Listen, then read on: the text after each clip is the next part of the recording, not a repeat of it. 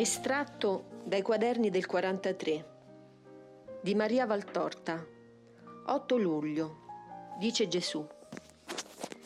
È venuta stabilendosi nella città e nei paesi più importanti un'associazione benefica detta dei datori di sangue la quale consiste di volenterosi che danno a richiesta dei medici del loro sangue agli svenati civili o militari Molte vite sono state salvate così e questi generosi sono encomiati, additati d'esempio alla nazione, aiutati a superare la debolezza conseguente all'atto. Sono insomma tenuti in atmosfera di privilegio. È giusto, la loro è una grande carità e se io ho promesso un premio a chi dà un bicchiere d'acqua in mio nome, saprò certo avere un grande premio per chi sa dare il suo sangue per carità di prossimo e non estingue il merito della sua carità con colpe gravi. Ma non ci pensate che io ve l'ho dato tutto il mio sangue, e non per dare salvezza ad una carne che poi dovrà sempre morire, ma per dare salvezza di vita eterna alla parte che non muore in eterno?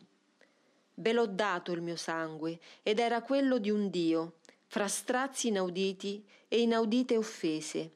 Ve l'ho dato, non chiesto. Ve l'ho dato per amore. Mi sono vestito di carne per potervelo dare.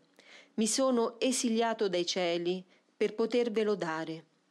Ho sofferto per 33 anni fame, freddo, stanchezze, soprusi, beffe per potervelo dare. Ho finito la mia vita sopportando il tradimento, che è tormentoso più d'una ferita, il bacio infame, bruciante più d'un rogo, le sevizie di bugiardi sacerdoti, di insani governanti, di una plebe senza riconoscenza e senza onestà sopportando gli scherni di soldatesche pagane, le torture di una legge umana, una sentenza obbrobriosa, una morte orribile, tutto per darvi il mio sangue l'ultime stille del mio sangue, che aveva bagnato le strade e le corti di Gerusalemme e aveva lasciato le sue impronte nel palazzo dove era un potere male interpretato e un cuore solo timoroso di perdere il potere, s'erano raccolte tra il cuore e il polmone privi di moto e mi furono con violenza levate ma nella separazione del mio spirito dalla carne ormai spenta, io ho esultato che anche quelle ultime stille fossero sparse. Ero venuto per darvi tutto il mio sangue e ve l'ho dato, e ve lo do continuamente nei sacri misteri ma se sapessi che con una mia nuova venuta voi vi convertiste, o perfetti pagani, o duri rinnegatori del vostro Dio crocifisso, verrei per darvi il mio sangue in forma umana, quale ci vuole per voi, che vivete solo di carne e sangue, e avete ucciso o intorpidito lo spirito e con lo spirito l'amore e la fede. Ma nulla gioverebbe aumentereste il vostro peso di colpe davanti agli occhi del Padre. E se allora ebbi uno che mi vendette per trenta denari, ora ne avrei mille e centomila che mi baratterebbero per il bacio di una peccatrice, per l'utile di una promozione, per meno ancora. Dirvi che siete e vivete di carne e sangue è farvi ancora un elogio Vivete di fango e nel fango, nuovi farisei, che vi battete il petto e simulate una religione e una fede, ma ve ne fate solo un trampolino per utile vostro, utile terreno. Vivete non solo nel fango, ma in ancora più limacciosa materia, voi che neppure avete la falsa pietà dei nuovi farisei e siete peggio dei pagani, di or sono venti secoli, e mescolate delitto e lussuria, ladroneccio d'ogni sorte a vizio d'ogni misura. Ma, secondo l'antica legge, chi usa d'una cosa malvagia, con la stessa cosa morrà. Voi vivete nel fango e nel fango morrete.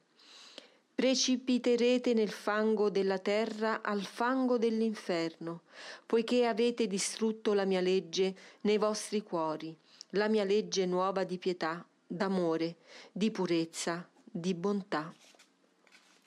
Ma per la milionesima volta vi dico, in verità, che solo coloro che sono segnati dal mio sangue e che vivono non nemici ma amici del Cristo crocifisso, vedranno nell'ora della morte sorgere l'aurora del giorno eterno, dove ogni tribolazione finisce e subentra la beatitudine di possedere per, sempre Dio, senza veli e senza limitazioni.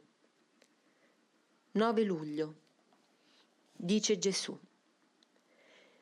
Il Signore, parlando a, Mode- a Mosè, disse, Non vogliate contaminare le vostre anime con nessun rettile che striscia sopra la terra.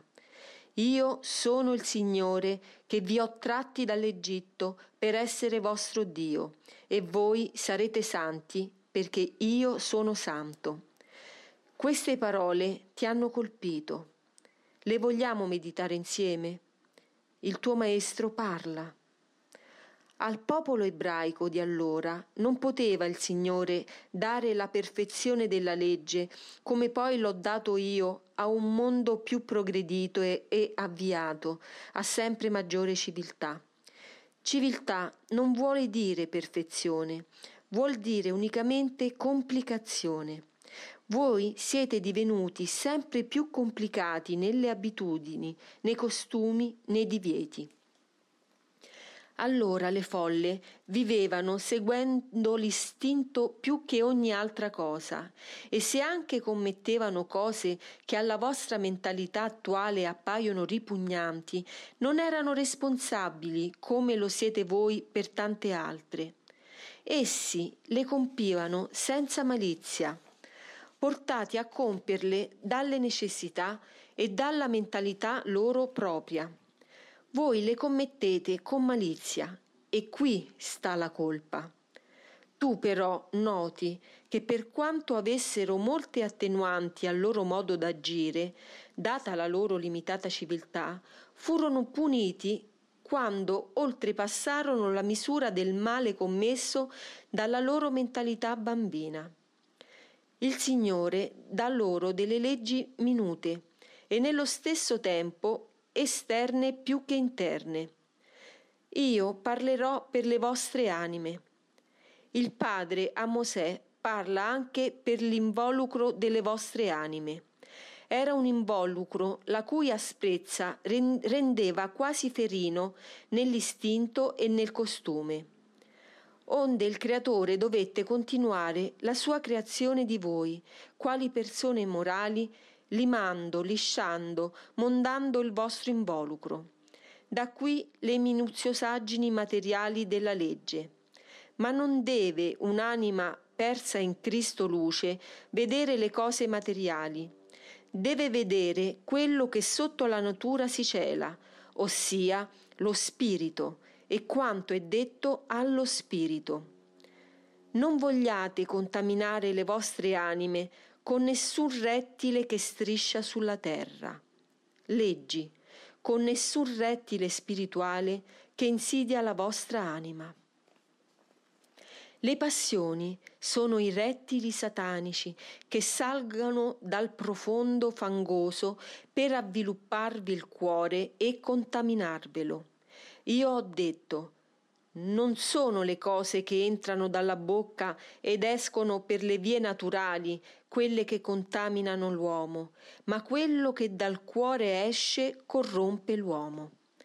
Quando dal cuore escono le passioni malvagie, entrate a farvi nido come serpi in un cavo di roccia.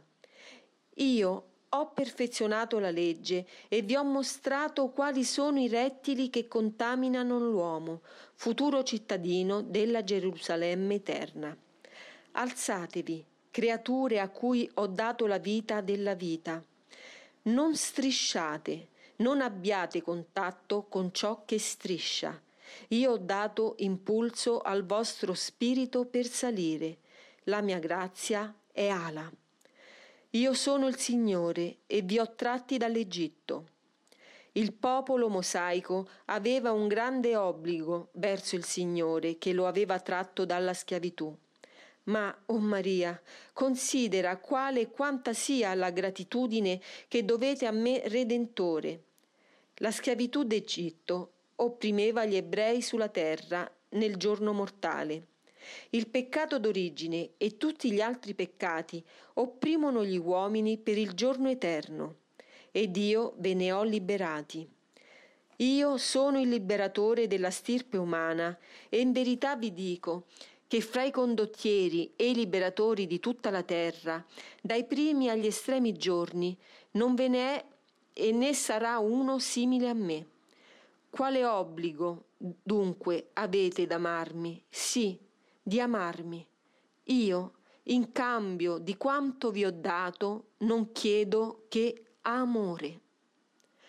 Io vi ho tratti dalla colpa per essere vostro Dio ma non il Dio che appare tra i turbini e i fulmini e incenerisce e colpisce. Io sono il Gesù, il Dio di bontà, che appare come un, ga- un candido fiore da un candido cespo per salvarvi e passa tra di voi sanandovi e benedicendovi e muore benedicendovi e dandovi perdono e vita. Ma voglio che voi cerchiate di imitarmi Tale il Cristo, tale il cristiano, o figli, che ho immerso nel mio sangue, eterna piscina probatica, dove guariscono le infermità dello spirito. Il Signore dice, sarete santi perché io sono santo. Io vi dico, siate perfetti com'è perfetto il Padre mio.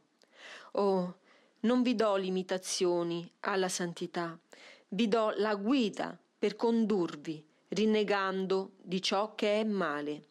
Vi do l'arma per vincere, la mia croce. Vi do la medicina che rinforza e guarisce, il mio sangue. Vi do la misura della perfezione da raggiungere, quella di Dio. Raggiungetela e farete giubilare il cuore mio. Ecco, piccola discepola del mio cuore, Ecco vista, attraverso la pupilla del Figlio di Dio, la parola del Padre. Eccola spiegata e compresa alla luce dello Spirito, poiché in ogni parola nostra è il Dio uno e trino, e ogni parola va compresa con l'aiuto di Dio uno e trino. 10 luglio. Dice Gesù. Ascolta Maria. Conosci la parabola di quel padre che ha due figli. Uno dice sì, padre mio, e poi non fa nulla. L'altro dice no, padre mio, e poi fa quello che il padre gli chiede. Non voglio qui farti meditare sui doveri dei figli e sulla bellezza dell'ubbidienza. No. Dico solo che forse quel padre non era un modello di padre prova ne sia che i figli non lo amavano. Uno smentisce, l'altro risponde con un rifiuto che supera poi con sforzo soprannaturale. Non tutti i figli sono perfetti, ma anche è verità che non tutti i genitori sono perfetti. Il comandamento dice onora il padre e la madre, e chi lo contravviene pecca e sarà punito dalla giustizia divina. Ma la giustizia non sarebbe giustizia se non usasse la stessa misura verso chi non onora i figli. onorare nel linguaggio antico vuol dire trattare con del riguardo riverenziale una persona. Ora, se è doveroso onorare coloro che ci hanno dato la vita ed hanno provveduto ai nostri bisogni di infante e di fanciullo, non è meno vero che anche si deve dai genitori onorare le creature che Dio ha concesso di avere ed affidato alle creature che le hanno generate perché le allevino santamente. Troppo sovente i padri e le madri non riflettono che essi divengono depositari e custodi di un prodigio di Dio creatore. poiché ogni esistenza nuova è un prodigio del Creatore. Troppo sovente i genitori non pensano che dentro quella carne, generata dalla carne e dal sangue umano, vi è un'anima creata da Dio e che deve essere cresciuta ad una dottrina di spirito e verità per essere riconsegnata a Dio degnamente.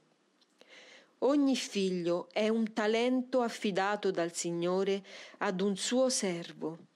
Ma guai a quel servo che non lo sa fruttare, lo lascia inerte, disinteressandone, oppure peggio ancora, lo disgrega e corrompe. Se a colui che non veglia ad arricchire il talento vivo del buon Dio, Dio chiederà con voce severa il perché e, com- e comminerà un lungo castigo, a colui che disperde uccide l'anima di un figlio, il Dio, padrone e giudice di tutto ciò che è, con inesorabile verdetto, cam- comminerà eterna pena al genitore omicida della parte più preziosa del figlio, la sua anima. Questo nel campo generale. Ora al lato particolare. Sai come devi tu amare tua madre per poterla continuare ad amare? Di un amore unicamente spirituale. L'altro è inutile. Ella non lo vede, non lo capisce, non lo sente e vi calpesta sopra facendoti sanguinare nella tua umanità. Perciò ti dico, amala solo spiritualmente, ama cioè e adoperati per la sua povera anima né ti dico oltre, poiché sei figlia, e non voglio che insieme si manchi d'onore ad una madre. Io sono Dio e giudice, lo potrei fare, ma con te non lo voglio fare, anche se un genitore manca, va rispettato perché è genitore.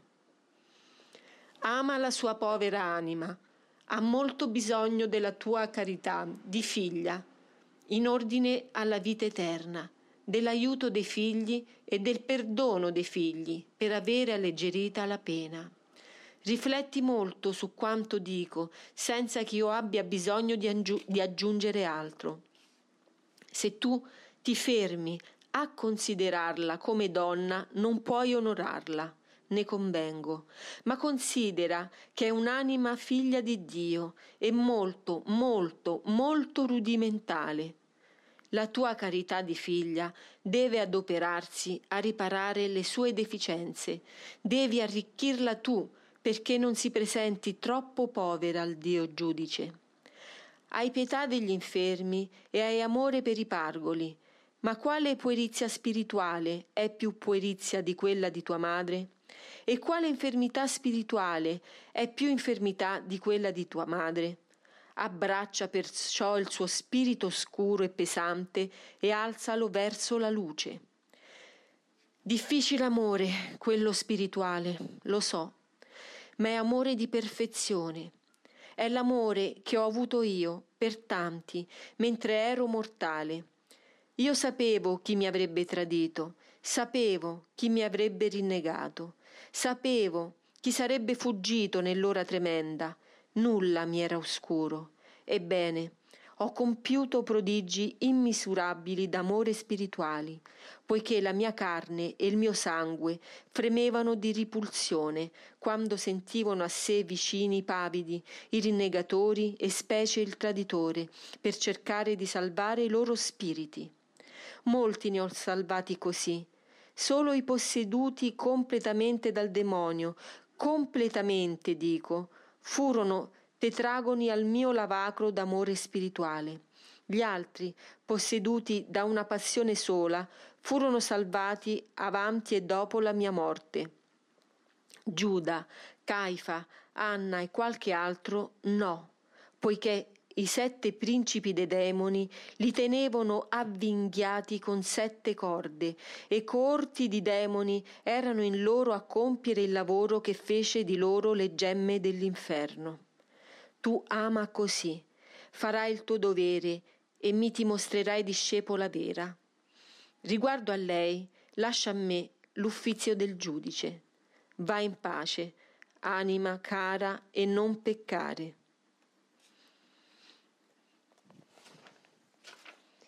E ci voleva proprio parola e carezza, perché se dovessi davvero guardare all'umanità, ci sarebbe da scappare in cima al Monte Bianco. Quest'ultimo brano mi è stato dettato alle sette di mattina e alle undici di mattina per poco vado al Creatore, tanto si scatenò la ingiustizia e crudele prepotenza di mia madre. Glielo dicevo ieri che è in un periodo feroce, non ho esagerato. Ora che mi ha fatto stare male, è sera e ancora il cuore agitato, a detta del medico, ha, ho rosicato la morte e, sen- e l'ho sentita. È contenta. Amen. Ubbidisco a Gesù e offro questo dolore fisico e morale per la sua anima.